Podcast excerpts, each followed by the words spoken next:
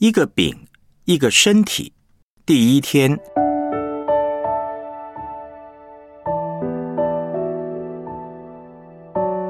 哥林多教会的问题。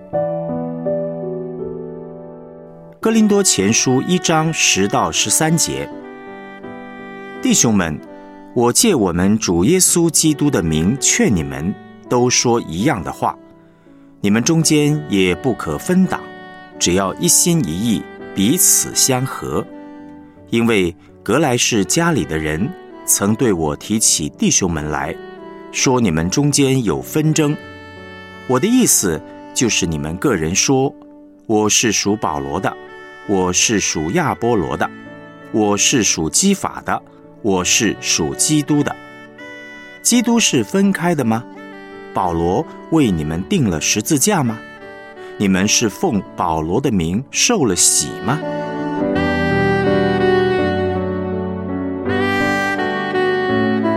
我们来思想主题信息。哥林多前书的主题是教会建造。我们学习教会建造，过教会生活。可以从哥林多前书得到许多的帮助，因为哥林多教会的问题各式各样。保罗在书信当中针对他们的问题一一提出了解决的办法。哥林多教会是保罗第二次旅行布道时建立的，他第三次旅行布道的时候，在以弗所教会停留期间，听闻哥林多教会的诸多问题，包括了吵架。纷争、淫乱、打官司等等。另外，也有教会的弟兄姐妹写信请教他许多有关信仰的问题，例如基督徒的婚姻、吃拜偶像之物、聚会、灵恩、肉身复活以及慈善事工这一类的教义问题。哥林多前书呢，就是保罗写信逐一回答的内容。是保罗写给他属灵孩子的家书。哥林多教会为什么会有那么多的问题呢？主要有两个原因：第一，他们根本不知道自己有问题；第二，即使他们知道自己的问题，但他们很习惯用当时的习俗、文化、社会上的错误价值观来面对，所以问题当然没有办法解决。保罗先针对他们提出的问题做出分析，接着就根据真理、福音提出解答。我们在研读哥林多前书的时候，需要知道两件事情，才能够读得到对教会建造、过教会生活大有益处的实用原则。第一，要知道保罗对哥林多教会的问题背后的原因是怎么分析的。这个教会有表层的问题，也有深层的问题。第二，要知道保罗根据福音信仰的原则，针对这些问题开出的解药是什么？哥林多教会根本的问题是自高自大。哥林多前书第一章到第二章是处理哥林多教会的第一个问题：纷争、结党、不合一。第一章十到十二节的经文说：“弟兄们，我借我们主耶稣基督的名劝你们，都说一样的话。你们中间也不可分党，只要一心一意，彼此相合。因为格莱士家里的人曾对我提起弟兄们来说，你们中间有纷争。”我的意思就是，你们个人说我是属保罗的，我是属亚波罗的，我是属基法的，我是属基督的。哥林多教会有纷争、结党、不合一的问题，但保罗指出，这都只是表面的现象，根本的问题是骄傲、自高自大和自夸。来过哥林多教会的传道人相当多。许多有名的传道人都在这个教会服侍过，他们拥这些传道人自重，想借着传道人凸显自己的地位。保罗一针见血地指出，他们之所以吵成一片、结党纷争、不合一，是因为背后有一个根本的问题：骄傲、自高自大。他们会骄傲自高自大的原因是什么呢？由于哥林多城深受希腊文化的影响，希腊文化很重视表现、名声、荣誉、知识、口才。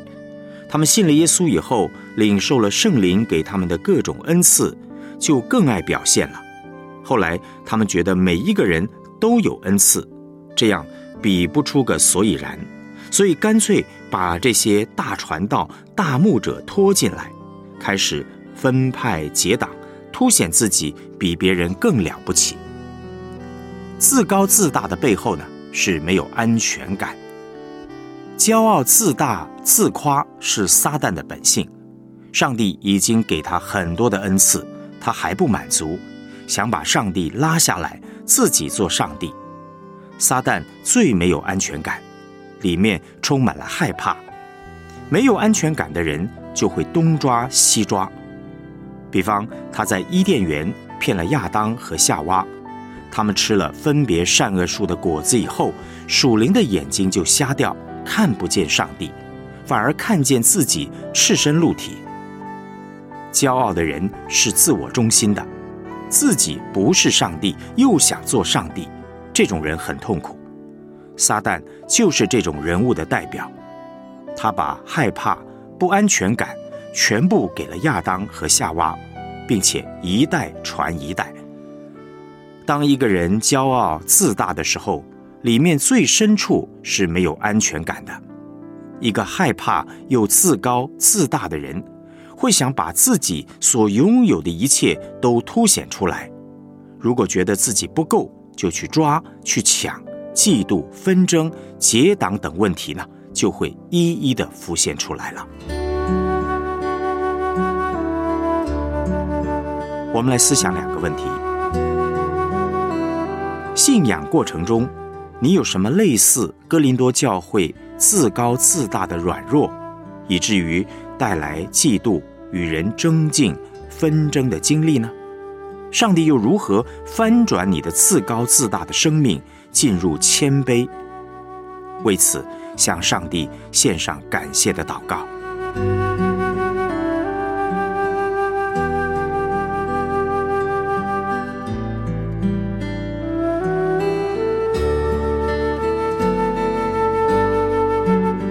最近有什么事情凸显你的不安全感呢？为什么？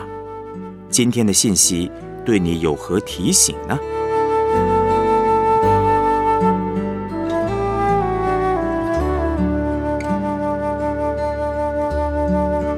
我们一起献上祷告。主耶稣，谢谢你透过今天的信息，光照了我的自高自大，是源自于我内心里的不安全感。我把我的内心交托给你，愿你引导我进入一切的真理，在你的真光中，让我不会东抓西抓，可以不争不抢，让你的爱带领我，胜过自己的自高自大和自卑，不是抓别人的结党，而是紧紧地抓住你，让你成为我的满足和喜乐。奉主耶稣基督的名祷告，阿门。